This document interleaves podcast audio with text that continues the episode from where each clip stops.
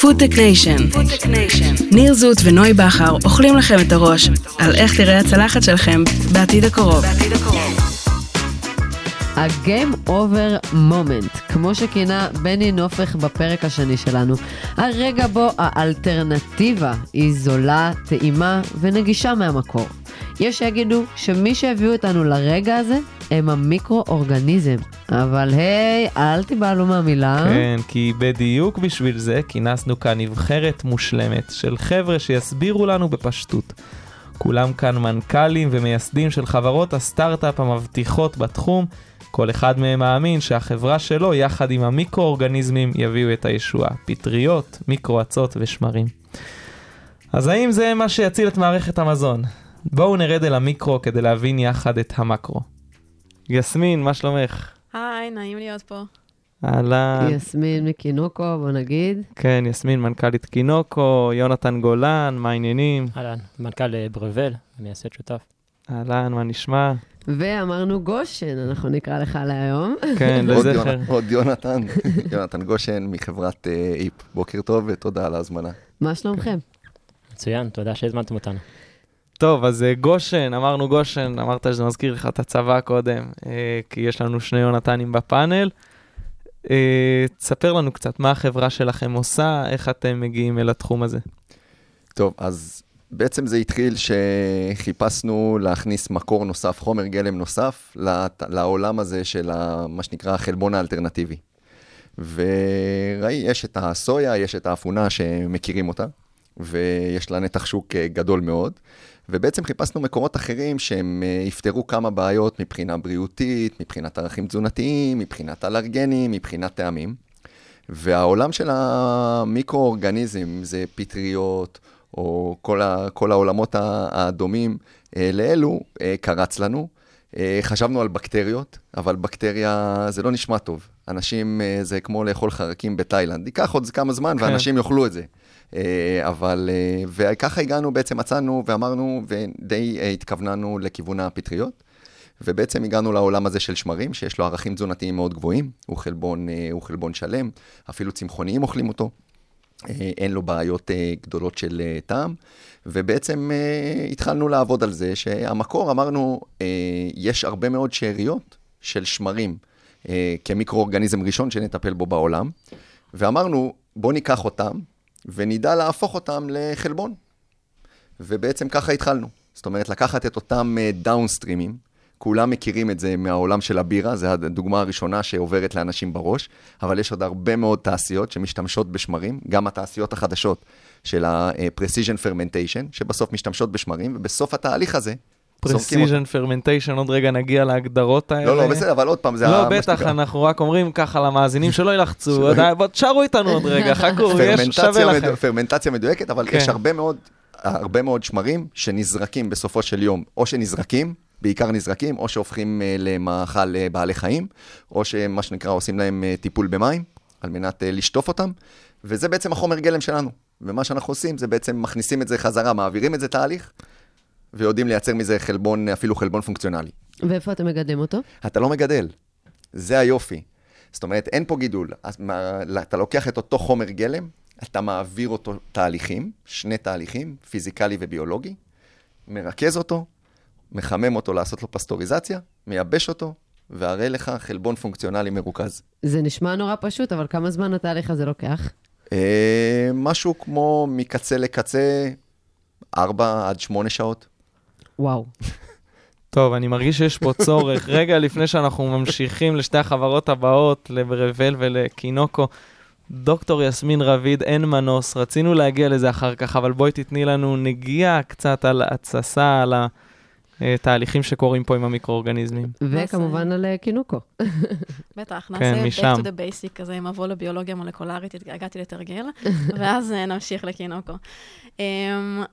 אז באמת אה, פרמנטציה, שזה התססה בעברית, זה פשוט תהליך גידול של מיקרואורגניזמים. אז אפשר להשתמש בזה למגוון נורא רחב של יישומים, ואנחנו היום רק מגרדים את פני השטח מבחינת מה ניתן לעשות עם זה. Um, אני חושבת שהכי פשוט זה לחלק את זה לשלוש קטגוריות שונות, גם כמו שה-GFI מחלקים את זה, שהראשון זה פרמנטציה לצורך יצירה של biomass, נקרא biomass fermentation, וזה באמת אה, גידול של המון מיקרואורגניזמים שיכולים להגיע מכל מקור שרוצים, לצורך יצירה של מסה מאוד גדולה עם ערך תזונתי גבוה, בעיקר ערך חלבוני גבוה. אז אם במקרה של גושן הם לא מגדלים את זה, אלא הם עושים את זה עם מישהו אחר, עם יונתן הם מגדלים את זה בעצמם, אבל בכל מקרה זה נועד ליצירה של המון המון חלבון. הקטגוריה השנייה זה באמת מה שנקרא בעברית התססה מדייקת, או באנגלית uh, precision, precision fermentation, והיא נועדה להשתמש במיקרואורגניזמים כתור, בתור uh, בית חרושת ביולוגי, שזה בעצם אומר, אני לוקחת כל מולקולה שאני רוצה, שזה יכול להיות איזשהו חלבון שמאוד ייחודי לחלב, או לגבינה, או לבשר, או משהו של ריח, או של טעם, או אינסולין בתרופה, ואני דוחפת את זה פנימה לתוך הגנום של המיקרואורגניזם שלי, ואז אני פשוט מגדלת המון המון מיקרואורגניזמים. בעצם מלמדת אותם לייצר משהו שאת רוצה בסוף. בדיוק, המיקרואורגניזמים הם הפועלים שלי במפעל. כן. ואז אני מסוגלת לייצר המון המון מהמולקולה הזאת, תהיה מה שתהיה, שאני מאוד רוצה אותה. הדבר השלישי, שזה באמת מה שקינוק כן. עושה, זה באמת נקרא traditional fermentation, או פרמנטציה יותר מסורתית. וזה מה שאנחנו עושים אה, מאז אה, שחר ההיסטוריה, שאנחנו משתמשים בפרמנטציה ומיקרואורגניזמים בשביל פשוט לקחת את האוכל שלנו ולשפר אותו. אז אפשר לראות את זה באמת באפיית לחם, שנעשה עם שמרים, אפשר לראות את זה בהתססה של ירקות עם חיידקים לקטיים, אה, אפשר לראות את זה בהכנה של כל מיני ממרחים, כמו מיסו ורוטב סויה. ובעצם זה מה שקינוקרו עושה, היא לוקחת את המיקרואורגניזם שלה, אצלנו זה פטריה, והיא משתמשת בו כדי אה, ליצור מהחומרי גלם הצמחיים שלנו, שזה כל מיני סוגים של קטניות, עדשים, קינוע, מוצר סופי שהוא טוב יותר. גם מבחינת המרקם mm-hmm. שלו הוא טוב יותר, גם מבחינת הטעם שלו הוא טוב יותר, וגם מבחינת הערכים התזונתיים. אז פשוט שימוש בדרך ביולוגית ונקייה כדי מאוד לשפר אה, משהו וליצור מוצר מזון אה, אז בש... איכותי. בסופו של דבר, מה התוצר שלכם? אז אנחנו בעצם מגדלות מוצר סופי, שיכול להיות בכל צורה שאנחנו רוצות. כי תדמיינו את זה שאנחנו לוקחות חומרי גלם צמחיים, בוא נגיד עדשים, זה הכי פשוט, ואנחנו בעצם שמים אותם בתוך תבנית, נותנים להם נגיעה של הפטריה שלנו, שאנחנו גידלנו בעצמנו, ואז הפטריה לוקחת ומשתלטת על כל החומר גלם הזה, גדלה על גבי התבנית, ויוצרת את המוצר הסופי, נגיד קציצה, אוקיי? תבניות של קציצות, אחרי ארבעה ימי גידול, יש קציצה. זה לא נקרא טמפה? יש מוצר שנקרא טמפה, שהוא באמת, הדבר הכי דומה למה שאנחנו עושות, זה traditional טמפה making, שזה התססה של פולי סויה, ובאמת בנראות זה מאוד דומה לטמפה. אבל אנחנו מסוגלות להביא את זה למרקם אחר לגמרי, לטעם אחר לגמרי, וגם לערכים תזונתיים מטורפים. אבל הרעיון הוא אותו רעיון, זה כאילו מצע צמחי, עליו גדלה הפטריה, יוצרת מבנה תלת-מימדי ויכולת של קציצה, של המבורגר, של נקניקייה, משפר את הערכים התזונתיים בטירוף, ויוצרת שם טעם נורא עשיר ומרקם כזה כיפי וג'וסי, כמו של סטייק של פטריית פורטובלו, ופשוט גידלנו לך את המנה הסופית. אם זה המבורגר, הוא גדל. אחרי ארבעה ימי פרמנטציה, תקצור אותו, תקפיא אותו, תארוז אותו, סטו, בתיאבון. מדהים. ומי מנהלות היום את החברה? אמ, אז אנחנו שלוש מייסדות, שעד היום אמ, אני המנכ"לית, יש את הדר שהיא המנהלת תפעול, ואת דריה שהיא המנהלת טכנולוגיה שלנו. אמ, אנחנו כבר שלוש שנים רצות ביחד, מאז שהכרנו באוניברסיטה העברית. נפגשתן בעברית ותוכנית. נכון, ו- וכל- כוח תוכנית נשי. חזק. למעשה. התחרות הראשונה שזכינו בה הייתה פה באוניברסיטת רייכמן, וזה. הדבר הראשון ככה שהתניע אותנו לכיוון הקמת החברה. יונתן, מה שלומך? מצוין. בוא תספר לנו איפה אתה נכנס בקטגוריות ששמענו של הפרמנטציה, מה החברה שלכם עושה, קצת איך קמתם, גם סיפור מאוד מעניין. בטח. אז אה, יונתן מברבל. אה, אנחנו בעצם מפיקים אה, חלבון לתעשיית המזון, גם עוד מוצרים אחרים, אבל המוצר העיקרי זה חלבון. ואנחנו מסוגלים בעצם לראשונה לעשות חלבון שהוא באמת ממקור ססטיינבילי, ושהוא גם. גם כן שהוא יהיה טעים, וגם שיהיה במחיר שבאמת רלוונטי אל השוק. אה, אנחנו משתמשים במיקרו-אצות בתור האורגניזם שאנחנו עובדים איתו, שרק להבדיל, זה, זה הצעה מיקרוסקופית, זה לא כמו הצעה של אה, סושי, שאנשים מדמיינים, זה יותר דומה לספירולינה, שאנשים אולי מכירים, אה, שצורכים בחנויות טבע וכאלה. מים עכורים זה נראה, זה- בטח. כן, זה מים ירוקים, כן. בעצם מיקרו-אצות נמצאות בכל מקום בעולם, שימו דלי מים בחוץ, או לכו למעיין או לבריכה. המים טיפה ירקרקים, זה כגדלו במיקרו-אצות. הם גדלים ב- במדבריות, ב- ב- ב- ב- ב- על הקרחונים, בנהרות, באגמים, ב- בכל מקום. ההערכה היא שיש משהו כמו חצי מיליון זנים שונים של מיקרו-אצות ב- בטבע, מעט מאוד מהם אה, באמת נחקרו. מיקרו-אצות הם, אה, הם by far הדבר הכי ססטנבילי בכדור הארץ כדי להפיק אה, חלבון ומוצרים אחרים. האתגר הוא היום שגם הגידול הוא מאוד יקר, ב- בשיטות שמשתמשים היום. רוב הגידול נעשה בעצם בחוץ, בבריכות או בצינורות, יש- כמה זהו, חברות, אצות צריכות לרוב מים, לא? נכון, הן גדלות בתוך מים, בכל מקרה, כן, והן גדלות בתוך בריכות פתוחות בחוץ או בצינורות. יש כמה חברות בארץ שעושים עבודה מאוד מאוד יפה עם הדברים האלה. אה, אבל הגידול בחוץ הוא מאוד איטי. הוא, זאת אומרת, קצבי גידול מאוד נמוכים, זה דורש הרבה כוח אדם, אה, יש הרבה, הרבה רגישות לזיהומים, ולכן היום בעצם מקרצות משמשות בעיקר למוצרים של קוסמטיקה, של תוספי תזונה, של דברים שהם עם ערך מסחרי מאוד גבוה, ולא ל mass market, לא לתעשיית המזון. כי האיכות לא גבוהה. האיכות היא טובה למוצרים אחרים, האיכות ה- הטובה פשוט לוקח זמן רב ומשאבים רבים אה, לייצר את זה. ובסוף המחיר שמגיעים אליו הוא לא רלוונטי לתעשיית המזון. אוקיי. אם, אם, אם עולה לגדל 50 דולר, אם להפיק את ה biomass עולה 50 דולר, והמחיר מטרה זה בסוף מחיר של סויה, 2, 3, 4 דולר ל- לקילו, אז ברור ש, שהפער פה הוא, הוא גדול מדי כדי להיות רלוונטי. אז איך אתם נכנסים לתמונה? החלופה לגידול בחוץ זה גידול בפרמנטציה, שלשם זה התכנסנו פה היום בעצם, אה, שבעצם אה, נותנים לעצות סוכר, במקום אה, אור ו-CO2, נותנים להם סוכר, ואז הן גדלות פי 100 יותר מהר מאשר בגידול בחוץ. הבעיה היא שפרמנטציה היום, כל הפרמנטציה שנעשית היום בעולם, היא, היא נעשית בחושך. ואז בעצם את רוב מה שאפשר להפיק מהאצות, את רוב הערכים התזונתיים, את רוב, רוב הפונקציונליות ורוב מה שהאצות יכולות אה, לספק, מאבדים בתהליך. אז מקבלים הרבה מאוד ביומאסה, הרבה, הרבה אצות, אה, במחיר נמוך, אבל עם ערך מסחרי מאוד נמוך, ושוב, חוסר יכולת להגיע אל, ה- אל השוק עם מחירים רלוונטיים של החלבון. למה? כי האצות הן לא, הן לא באותה איכות? זאת אומרת, חסר להם הפוטוסינתזה ש- שהן צריכות לקבל וכו'? בדיוק. כן, הרבה מאוד מערכים תזונתיים, הרבה מהחלבון, הרבה מהפונקציונליות מופקת באזורים של הפוטוסינתזה של ההצעה. פונקציונליות הכוונה יכולת אחר כך להשתמש במגוון של אה, מוצרים. זה בסוף, אה, אוקיי, זה, זה באופן כללי על חלבון, אה, אז ב- בחלבון, קודם כל אנחנו מחפשים את הערך התזונתי, את כל חומצות אמינו, שאגב, אצות, יש להם אה, פרופיל לחומצות אמינו מלא, זאת אומרת, זה חלבון מאוד מצוין. אה, אבל מעבר לערך התזונתי, תעשיית המזון מחפשת חלבון בשביל פונקציונליות, כדי לספק אה, מרקמים, כדי לעשות, זאת אומרת, ל binding לבשר, ואמולסיפיקציה לדברים כמו אה, ממרחים וכאלה דברים. אז התעשייה מחפשת חלבון מעבר, זאת אומרת, הם לא רוצים שהוא רק יהיה פילר, ורק ייתן להם את הנפח וערך תזונתי, אלא גם לספק תכונות שהם מחפשים לאפליקציות מזון. והדברים כן, האלה... כדי שאחרי זה יוכל להשתלב במגוון, בחלב וביצים. אני יודע שגושן אתה... קח את זה למשל ליכולות אה, אמולסיה, ליכולות הקצפה, ליכולות טקסטורה. זאת אומרת, מלבד הערך החלבוני והערך התזונתי של, ה... של הדבר הזה, יש לו עוד פונקציות שהוא יודע, שהוא יודע לבצע. כן. והיופי זה גם שהוא יודע להחליף, החלבונים האלה יודעים גם בחלק מהמקרים, אני מאמין, עוד פעם, להחליף גם אלמנטים ואינגרידיאנט אחרים, זאת אומרת, חומרי גלם אחרים ב- אה, בהרכב, חלק מהמילנים למיניהם, אה, וכל מיני דברים כאלה. אז יונתן, איך אתם, אה, איך, איך אתם עונים על הצורך הזה? אז אנחנו בדיוק פותרים את המלכוד הזה של או אור או פרמנטציה בזה שאנחנו עושים גם וגם. אנחנו החברה הראשונה בעולם שהצליחה לפתח פרמנטור עם תאורה. תאורה פנימית בריכוז גבוה, אנחנו, האצות גדלות פי 100 יותר מהר אה, מאשר בגידול עם אור, ומפיקות את כל הערכים התזונתיים, את כל הפונקציונליות, את כל הערך המסחרי בסופו של דבר, ש, שאור מספק בתהליך. אפשר לתאר רגע בצורה תיאורטית איך, איך זה באמת נראה? אז בעצם זה נראה, זה אה, מאוד שונה ממה שמשתמשים היום, בעצם זה מכלי נרוסטה גדולים, זה נראה ממש כמו מפעל בירה לצורך העניין. אה, מכלים גדולים, אה, הרבה מאוד מכשור מאוד מתוחכם שפיתחנו סביב הדבר הזה.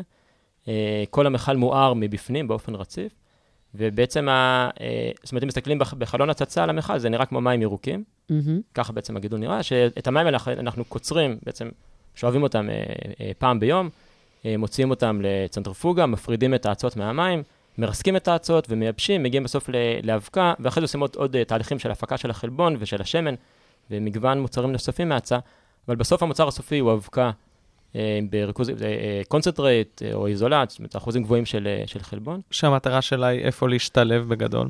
אז בעצם בגלל שאנחנו צריכים לעשות חלבון שהוא, אה, שהוא גם טעים, עכשיו אגב, זה גם כן, אה, אצות בדרך כלל נתפסות כמשהו עם טעם, אה, קודם כל בצ- בצבע ירוק, וטעם מאוד אה, אה, ימי, אה, שפחות רלוונטי למגוון של מוצרים. בגלל השיטת גידול שלנו, הזן של ההצעה שאנחנו משתמשים, ותהליכים של, ה, של, ה, של הריכוז של החלבון, אנחנו מגיעים לאבקה שהיא לבנה ובטעם אה, מאוד אה, עדין וטעים. מאפשר בעצם שילוב של החלבון שלנו בכל מוצר מזון, אה, גבינות ותחליפי בשר ומשקאות ויוגורטים. אומרת, המגוון פה הוא כמעט אינסופי. שלושה פתרונות עם שלושה מוצרים סופיים, שבאמת גושן, אנחנו שומעים ממך, זה אבקה, יונתן, גם אתם, המוצר כש- הסופי כן. שלכם הוא אבקה. כש גושן אתה אומר שאתם יותר בגבינות, ביצים ו... לא, אנחנו יודעים לשחק על, על מגרש רחב, כמו שיונתן גם אמר, אנחנו יודעים בעולם הזה של להיות של תחליף, זאת אומרת, חלבון שיודע להחליף את הביצה, בעולם של אפייה, חלבון שיודע במוצר, להחליף את אה, חלבוני החלב, אה, בעולם של הבשר האלטרנטיבי, אה, בעולם של ה condiment, של כל הרטבים למיניהם, גם במוצרי אפייה למיניהם. אז יש מנעד רחב שזה יכול אה, לשמש. אגב, אני אתייחס עוד משהו לגבי המנעד. אה, באחד הפרקים האחרונים שלכם דיברתם על מוצרים היברידיים, כן. וגם פה בעצם זה מאוד מאוד רלוונטי. האזינו לנו לפני שבאו. עשיתי הכנה. בעצם כל התעשייה של ה-precision fermentation, או של בשר מתורבת, אחד האתגרים שלהם, אה, זאת אומרת, קודם כל הם עושים עבודה מדהימה, ואני צופה מהצד ומאוד מחכה שכבר יצאו מוצרים, אה, וכבר יצאו מוצרים לשוק, זה מאוד מרגש. אה, אחד האתגרים שלהם, אבל זה הנושא של המחיר. הם, כמו שיסמין תיארה, הם, הם יודעים להפיק את החלבון המאוד ספציפי, נגיד חברות כמו, שעושות, נגיד כמו, כמו רימילק, או, או אימג'ינדרי, או ווילק, הם יודעים להפיק את החלבון הספציפי שנותן את הפונקציונליות ואת המתיחה למשל של, של גבינה, או, או את המרקם של גלידה. אה, את החלבון החלב המקוריים. אה, הבעיה היא שהמוצר היום, וגם בעתיד הקרוב, הוא ייש- יישאר יקר, והם מחפשים עוד מקורות חלבון כדי לתת ערך תזונתי ופונקציונליות נוספת למוצרים שלהם. אז בעצם, ופה אתם נכנסים לתמונה. נכון, ובעצם, ואגב, זו נקודה גם מעניינת, שפה דיברנו קצת לפני שהתחלנו את ההק- את ההקלטה, אנחנו לא רואים אף חברה בתחום הזה כמתחרה שלנו, להפך, אני חושב, אנחנו רואים את כולם כשותפים אה, פוטנציאליים. אה, וגם החברות שעושות היום את החלבונים המדויקים למוצרים מסוימים, בסוף אנחנו יכולים לעבוד יחד איתם, לעשות מוצרים היברידיים, לספק להם את הערך התזונתי נוסף, בלי, בלי לפגוע להם, בעצם, ולשפר להם בעצם גם את העלות של המוצר. אנחנו יכולים לספק את החומר גלם, אגב, אנחנו צריכים לדבר על זה אחר כך, יסמין, אנחנו יכולים לספק את החומר גלם כ- כמצע ל... ל- לפרמנטציה המשנית שהם אחרי זה עושים כדי לפתח את המוצרי קצה. אוקיי, אז אני רוצה לפנות רגע את השאלה הזאת לשלושתכם, ונחזור על זה רגע באמת על ההבדל בין ה plant-based למה שאתם עושים. Uh, כי אנחנו שומעים על הטרנד של ה plant-based, ואנחנו שומעים עליו גם ביקורות uh. מכל מיני מקומות, uh, ויכול להיות שהוא באמת נמצא באיזושהי ירידה. נשמח שתספרו לי מה ההבדל ביניכם לבין זה. ואיך אתם בעצם מביאים משהו חדש? האם אתם רואים את מה שקרה פה, כמו שנוי אומרת, את הירידה, לא יודע אם כמה זה ירידה, אולי לא התפוצצות כמו שכולנו גם חשבנו. מעלים ביקורת, אי אפשר להתעלם כן, מזה. נכון, לגמרי, כולנו יודעים מה, לא נעים להגיד, אבל אה, לא את החברה. שכולם אה, זה, מדברים עליה בהקשר הזה. איך אתם, האם זו הזדמנות עבורכם? כי אתם מביאים משהו שה plant-based לא מצליחים להביא היום, או שגם אתם מרגישים מאוימים תחת אותה, באותה הסירה? טוב, אני אתחיל. plant-based, עוד פעם, כהגדרה זה משהו שבא מצומח. פה הבסיס הוא שונה. זאת אומרת, המיקרואורגניזם, השמרים או דברים כאלה, התהליכים, אה, התהליכים הם אה, גם שונים אה, כהפרדה. העולם הזה, דבר ראשון, יש תודעה, התודעה היא היום הרבה יותר גדולה. תודעה היום הרבה יותר גדולה לכל הנושא הזה שכולם צועקים אותו היום, קיימות, וזה התחיל עם ה... רואים את זה עם הדור הצעיר על הפלסטיקים ועל הכל, אבל כל העולם היותר בריא, וגם יש בעיה שאנשים לא עכשיו יותר ויותר נחשפים אליה. אין מספיק אוכל להאכיל את, ה... את נכון. כל האנשים על הכדור. אז מה שנקרא, צריך לחפש חלופות. כשבאים להציע חלופה, בעצם השלושה דברים שמי שמעוניין לטעום או להחליף, שואל, אחד, הוא רוצה טעם, זאת אומרת, כי יש תודעה מסוימת מבחינת הטעם, זאת אומרת, תמיד אנחנו נשווה את החליפי לאמיתי. לדעתי בדורות הבאים, ורואים את זה כבר אצל ילדים, אה, הם לא שואלים את השאלה או הם לא עושים את ההשוואה, אנחנו המבוגרים עושים את, ה, אה, את ההשוואה, ואנחנו הרבה יותר, אה, נקרא לזה ביקור, ביקורתיים. אבל אחד זה טעם, שתיים זה, זה המחיר, ושלוש, אה, שלוש זה, ה- נקרא לזה הבריאותי, זאת אומרת כמה ערכים תזונתיים. יש שם, האמריקאים מאוד אה, אה, אלרגיים לנושא הזה של אה, פחות אה, מעובד.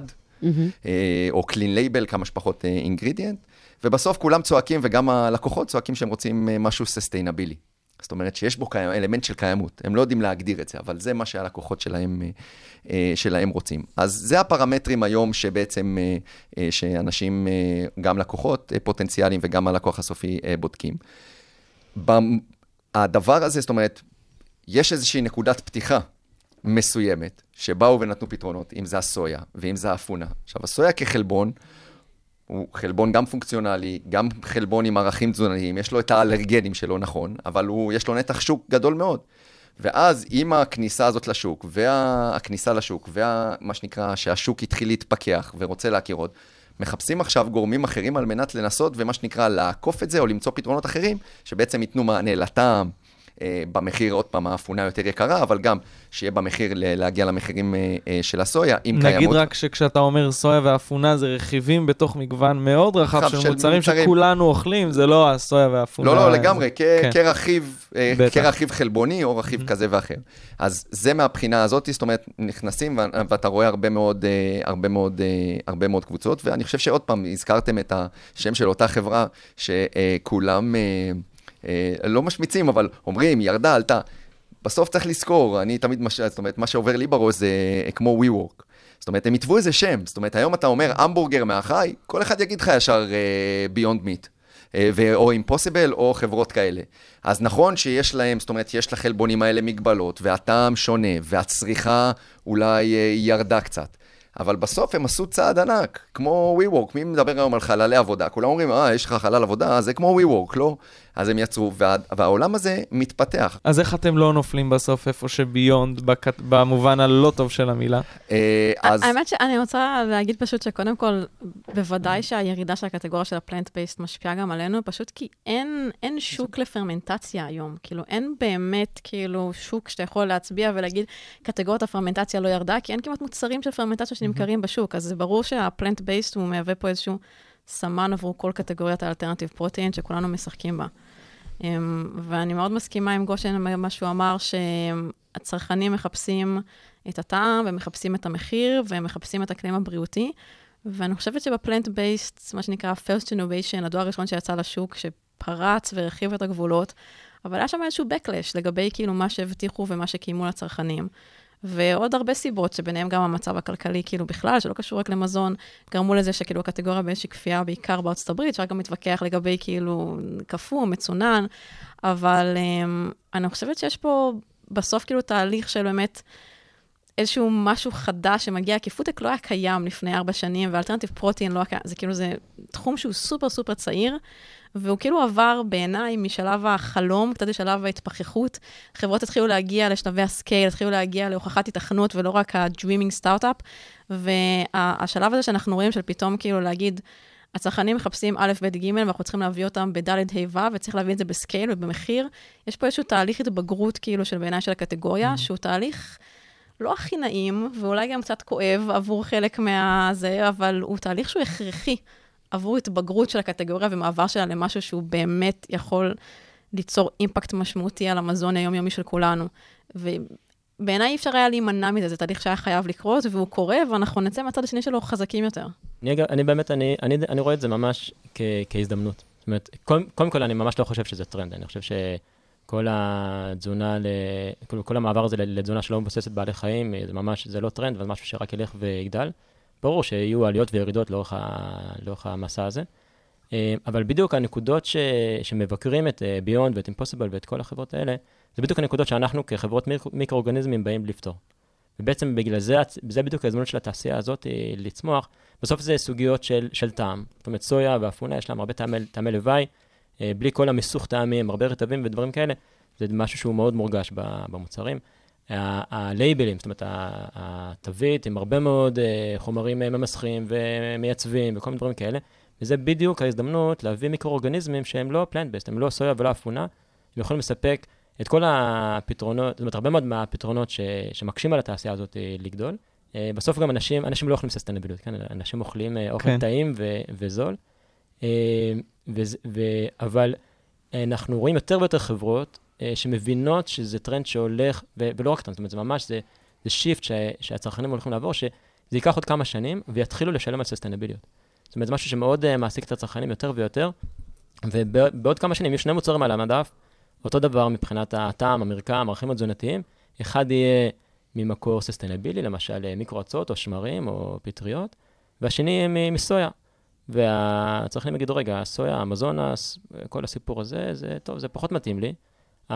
הקרבון פוטפרינט של מיקרואורגניזמים הוא לאין שיעור נמוך יותר מכל ה-plant based, אה, וצרכנים בסוף יעדיפו את הדבר הזה, וכבר היום חברות פונות אלינו כי מחפשות את, את הפתרון הזה, מחפשות עד 2030, עד 2040, עד 2050, ל, ל, ל, להיפטר מכל הסוים שמשתמשים, להיפטר מכל האפונה, אה, ולעבור למקורות שהם באמת ברי קיימא. אז אתה אומר שפה זה באמת הנקודה שאתם יכולים להתעלות על, על התחליפים שיש, שיש היום, שמאפונה וסויה וכו'. לגמרי. זה בסוף, אה, במקום מיליוני דונמים של שדות אינסופיים, אה, בארצות הברית או בברזיל או בכל מיני מקומות, אה, במקום לברר את יערות הגשם, בסוף מגדלים, כל החקלאות הולכת לעבור לגידול בתוך מכלים גדולים, אה, כמו מפעלי בירה, אבל שם לייצר את המזון שלנו. זה, זה, זה הכיוון שהתעשייה הולכת עליו. זה ממש, האנלוגיה שאני משתמש בה הרבה, זה כמו, כמו בתעשיית הרכב. רכב, מיקרואורגניזמים זה, זה הרכבים החשמליים. אבל יונתן, אתה גם צריך סוכר עם מקור צמחי. איפה יגדלו לך את הסוכר שלך? אז נכון, אנחנו באמת משתמשים בסוכר היום. אה, מיקרו-אצות יכולות גם להשתמש בפסולת של תעשיות אחרות, במולאסה mm. ובעוד מקורות אחרים, ו- ועוד יותר לצמצם את, ה- את השימוש במשאבים חיצוניים. אה, ועדיין, אה, גם אם משתמשים בסוכר, מבחינת ה-carbon footprint ביחס לסויה, זה בסדר גודל יותר נמוך, משמעותית עם מיקרו-אצות או מיקרואורגניזמים באופן כללי. ונחזור רגע לאנלוגיה של, של רכבים חשמליים. בעצם ה-plant-based כל התעשייה היום זה, זה כמו רכבי בעירה פנימית, זאת אומרת, רכבי בנזין, דיזל.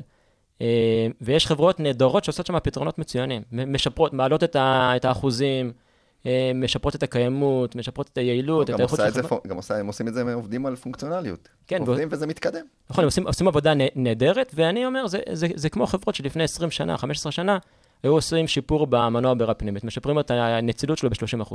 מדהים. חברות מצוינות. אבל ברגע שהרכבים החשמליים עולים על הכביש, זה נגמר. וזה משהו שממש, שאנחנו בתהליך הזה, הוא הולך לקרות ב- ב- בעשור הקרוב, שפליין בייסט, זאת אומרת, עדיין יש להם תפקיד מאוד מאוד חשוב בלשפר שם ולעשות הרבה פתרונות טכנולוגיים, אבל העתיד הוא פרמנטציה, העתיד הוא מיקרואורגניזמים, זה הולך להיות העתיד של התזונה שלנו. נקודה מעולה, תודה רבה, מחברת אותנו לשאלה שחזרה על עצמה הרבה באקוסיסטם.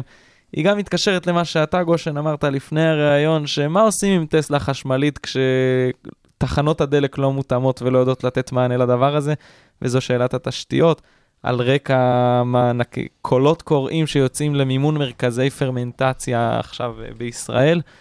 איך אתם פוגשים את המחסור בתשתיות, איך אתם רואים את ה...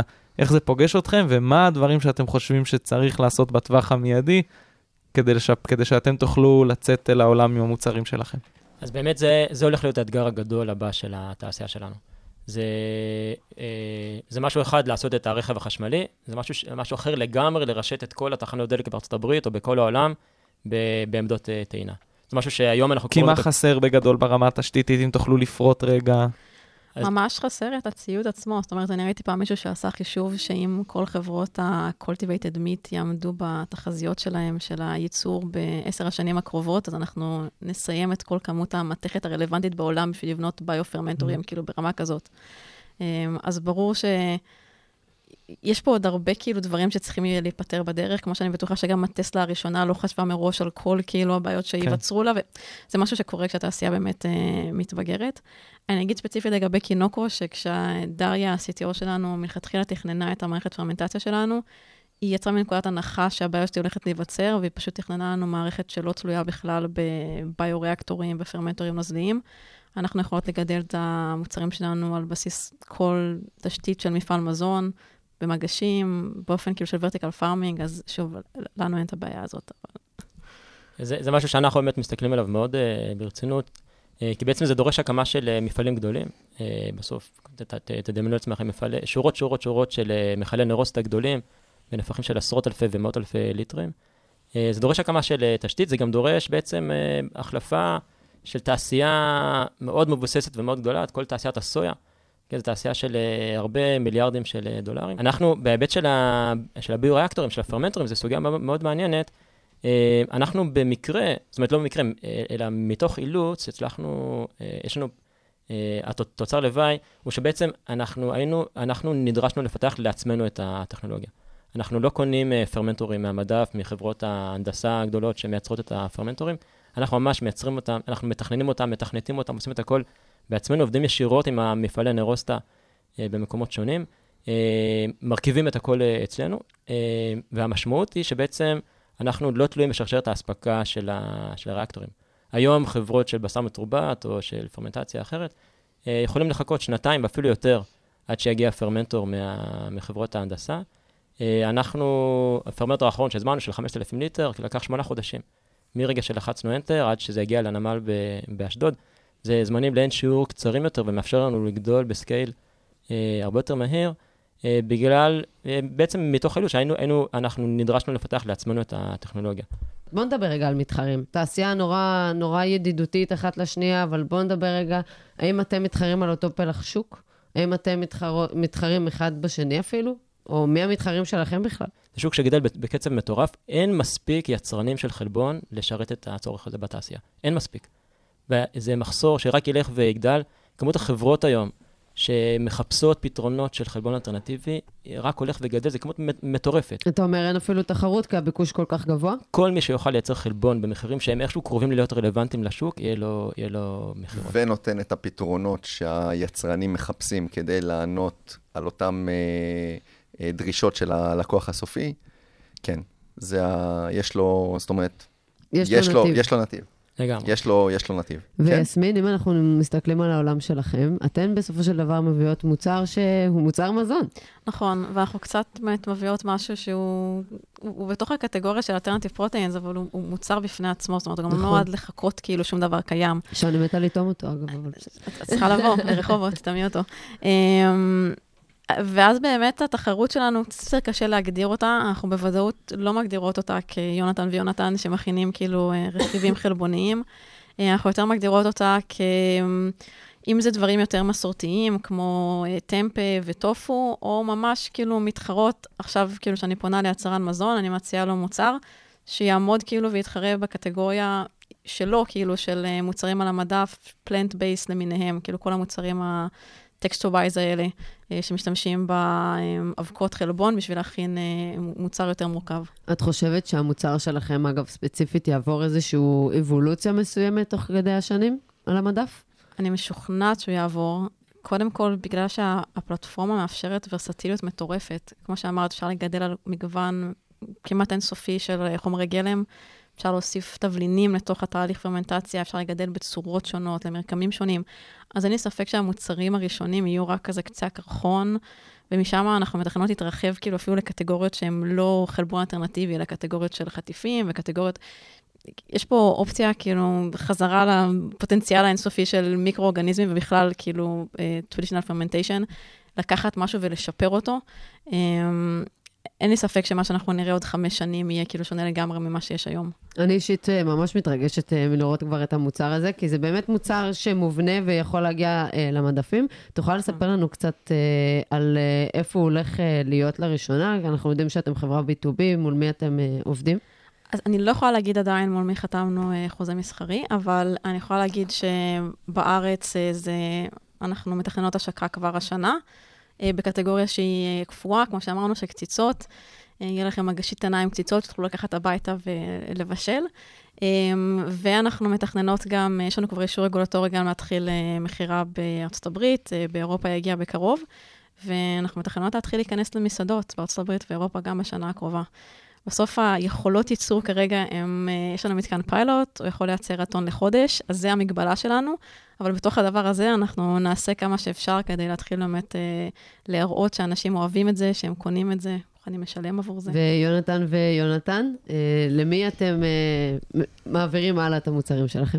אצלנו הלקוח הוא בעצם יצרני המזון, שהקטגוריות שאנחנו מתרכזים בהן כשלב ראשון זה מוצרי החלב, והגבינות הקשות, הגבינות, אה, הגבינות למריחה אה, למיניהם, והנושא הזה של אה, ההעשרה של מטבלים או רטבים קיימים, החלפת הביצה. זה השלב הראשון ששם אנחנו רואים את החוזקות, אחרי זה נזוז לאחרים. אבל עוד פעם, אותם שחקנים יצרני מזון, שאנחנו מחלקים אותם לשניים. אנחנו מחלקים אותה לעולם האורתודוקסי, החברות הענקיות בתחום והקיימות אה, שנים, תהליכים שם יותר ארוכים, יותר אה, מסודרים, וגם מה שאנחנו קוראים ה-new era. החברות שזזות מהר מחפשות פתרונות. אם אתה בא עם אה, מוצר שנותן להם את הפתרון שהם מחפשים, את אותה להחזיק ריכוז חלבון גבוה של איקס אחוזים בגבינה קשה, שמחזיק את, ה, את הצורה ונותן את, ה, את הטעם, מעולה. זאת אומרת, אז זה שני העולמות, וזה זה, זה הלקוחות קצה שלנו. אז אנחנו גם כן, התשובה דווקא מאוד דומה, ואני ארחיב. אה, אנחנו גם כן, אה, בעצם כל תעשיית המזון אה, לקוחות פוטנציאליים שלנו. כשאנחנו מתחילים גם כן, כמו, כמו ייפ, גושן, אנחנו מתחילים גם כן מתחום התחליפי מוצרי חלב, תחליפי גבינות, תחליפי חלב ויוגורט, כל הדברים האלה, בעיקר בגלל ששם הכאב הוא הכי גדול. Mm-hmm. זה בעצם מוצרים, ב Beyond Meat למשל משתמשים באפונה, ב Impossible Food משתמשים בסויה, והם יכולים להשתמש בהם כי הם יכולים למסך את הטעמים יחסית בקלות. בגבינה אי אפשר למסך טעמים בצורה כזאת, בחלב אי אפשר למסך בצורה כזאת אינטנסיבית. אה, חלב של אוטלי למשל, זה מוצר אה, מצוין מבחינה מסחרית. מבחינה תזונתית, זה בסוף זה מים וסוכר. כן, אני, אני אגב, אני טבעוני, יש לי שלושה ילדים קטנים טבעונים. נכון. והמילה קצת גם, בסדר. כן, סוכר ופחמימה. נכון, והילדים שלי אוכלים בסוף את הגרנולה שלהם בבוקר עם אה, חלב אורז, שברור לי שאני נותן להם סוכר, עוד קצת סוכר לארוחת בוקר שלהם. אה, אם היה מוצר דומה, אם היה קרטון חלב עם 3, 4, 5, 10 אחוז חלבון, ברור שהייתי קונה אותו בלי, בלי לחשוב פעם, פעמיים. אבל זה מוצר שלא קיים, זאת אומרת, אין היום פתרון מבחינת החלבון שיכול להשאיר את, ה, את, ה, את אחוז, ה, את הערך התזונתי של המוצרים האלה, בלי לדפוק להם את הטעם או את המרקם, לייצר גרגיריות. וזה גם בדיוק... סוג של, אני חייבת להגיד, כי זה, אני ממש מתחברת לזה, אתה יודע, אני מדברת על פודטק כל יום. גם חברים, וכאילו, יש שם איזה, יש עדיין איזושהי חוסר אמונה באוויר בגלל כל המוצרים שהם כרגע תחליף שנמצאים בשוק. אמ, אני אומרת את זה בתור אחת, כאילו, מהעם, ולא דווקא מישהו, מישהי שבאה ו- ומאמינה במוצר שלה גם. תגידו לי אתם, איך אתם, ההתמודדות שלכם מול ספקים, מול אנשים שאתם צריכים למכור להם את המוצר שלהם, מה אתם מרגישים בשוק בישראל, מה אתם מרגישים מצד היצרנים של המזון? האתגר היום ושצרכנים יותר ויותר מבקשים, ועל זה היה ביקורת הרבה, זה על הערכים התזונתיים נכון. ועל התווית שמלאה בכל מיני אין-נאמברס. וזה, עכשיו, זה תהליך אבל טבעי שהתעשייה עוברת, זה לא שהם, שהם שגו ביונד ואימפוסיבל, היה להם אתגרים אחרים שהם היו צריכים לחצות והם חצו אותם. ועכשיו, השלב הבא, זה להצליח להביא את אותם המוצרים, עם אותו טעם, אותו מחיר, אותו מרקם, בערך תזונתי יותר גבוה, ולנקות את התווית. ואגב, ה-wave הבא שהולך להיות, זה בעוד 3, 4, 5 שנים, זה הנושא הזה של הססטנביליות. וזה בדיוק המקום שמיקרואורגניזמים אה, יכולים לבוא ולפתור בעצם גם את הגל הנוכחי של ערך התזונתי וה, והתווית, ומיד כבר לפתור גם את הגל הבא, של הנושא של הססטנביליות, שהיום רק מדברים עליו, עוד כמה שנים הוא כבר יהיה במרכז השיח של הצרכנים. מדהים, תהליך הגדילה בדיוק שיסמין דיברה עליו. אני גם חושבת שבאמת הבעיה שיש לנו בנושא של הקיימות של המזון, היא לא הולכת להיפתר. כאילו אפשר להפוך את זה ולהפוך את זה ולהיות סקפטיים כמה שרוצים לגבי כניסה של תחליפי בשר, אבל העובדות שבהן, אם אנחנו נמשיך על הדיאטה כמו שהיא היום, מתבססת על מוצרים מן החי עד 2050, שמה זה, כאילו, זה, נכון. זה דקה מהיום, אנחנו נצטרך שתיים וחצי פלנטות, כאילו, כמה שאומרים את זה, זה לא ישתנה. אז, אז כאילו הבעיה היא, היא לא פה בשביל ללכת, היא נשארת, אז הפתרון הוא יימצא, בדיוק כמו שהפתרון כאילו למכוניות אה, ושריפה כאילו פחמנית מזהמת יימצא. כמה שכולם היו ספקניים בהתחלה, ולא, זה בחיים לא יקרה, יימצא, אם הבעיה מספיק גדולה, ימצאו לה את הפתרון. אז אתם מרגישים כבר עכשיו שיש לכם איזושהי קבלה מצד ה... גם החברות וגם הציבור? זה לא רק קבלה, זה גם דרישה. לגמרי. זאת אומרת, אין היום חברה שאפילו הכי אורתודוקסית, הכי שמרנית, שאין לה את הזרוע הזאת של החיפוש תחליפים. כולם רוצים ו- לראות, וחומרי גלם, ו- ורק תבוא mm-hmm. ותביא, ושאלת איך, איך מקבלים את זה. בסוף אתה בא, זאת אומרת, איך אנחנו מציגים? אתה בא יש לך אבקה, יופי, האבקה נראית כמו קמח, כמו דברים, בן אדם לא יכול להעריך, ואתה מייצר את האפליקציה, ואתה נותן לטעום, ואפרופו דיברת על הארץ וחו"ל, אז הישראלים הם ישירים, ואתה תקבל את ה, מה שנקרא, אתה תקבל את המקלחת בארץ. לא שזה מצוין, מה שנקרא, כי דבר ראשון, יש לנו, זה לא זיכרון קצר, אבל אתה יכול לבוא אליו גם אחרי יומיים, לאותו אחד שנתת לו טעימה, ולהגיד לו, הנה, עשיתי שיפור אחד, שתיים, ובאמת עשית, והנה, תטעם עוד פעם. ואתה יוצא עם זה החוצה, ואתה יוצא עם אותו, נקרא לזה, אותה אפליקציה או מוצר קצה, ואתה שמה מראה בעצם. אתה בא עם איזה דף נייר ואתה אומר, אלה הרכיבים, זה התהליך, זה ערכים תזונתיים, הנה הטעימה, בבקשה, זה עובד, קח. וזה תהליך, עוד פעם, אני בא מתעשיות אחרות, אה, צריך הרבה סבלנות, בתעשייה הזאת, המזון הוא יותר איטי, הסייקלים יותר ארוכים. רגולציות רג- יותר איטיות. גם הרגולציה, אבל זה, זה, זה יותר, זה פשוט מאוד, אתה רואה את זה בעולם של מערכות מידע, שאתה עושה קומפילציה לאיזה משהו ובום, אתה, אה, אתה, ב, אתה בתוכו, אבל, אה, אבל כן, זה זז, זה זז, ובאמת, עוד פעם, יש בעיה, הרכב האוטונומי לא יעשה תאונות. יעשה? ברור שיעשה תאונות, מה לא שהמציאו יהיה את הרכב. שיפוט אתי עליו. יהיה? נו, בדיוק, אבל לא יהיה בסוף רכב אוטונומי, יהיה רכב אוטונומי, ולא יהיה רכב שעולה לאוויר ו... כי אין מקום בכבישים ויצטרכו את המרחב הזה למעלה, יהיה. אז זה עוד פעם, זה, זה, זה, זה תהליך. אני חושבת וכמו ש- שמי שחושב שכאילו מהפכה בקנה מידה כזה, כמו שאנחנו רואים בעולמות המזון היום, כאילו עוברת בלי בכלל עליות וירידות, אז כאילו לא מחובר למציאות. מי שבתקופת הקורונה ראה את העליות המטורפות, אמר לעצמו, וואו, זה עלייה שתמשיך עכשיו ל-20 שנה קדימה בלי שיהיה בכלל נפילה. כאילו, יש חלומות לחוד, מציאות לחוד. טוב, אז זה יהיה, זה יהיה, זאת המסקנה שאנחנו מסיימים איתה, ונקווה שזה יהיה אתם ואנחנו, ונהיה חלק מהדבר הזה, ונביא את הבשורות האלה כמה שיותר מהר אל העולם. תודה רבה שהייתם איתנו, יונתן גושן, יפ, יונתן גולן, ברבל ויסמין קינוקו. תודה רבה לכם,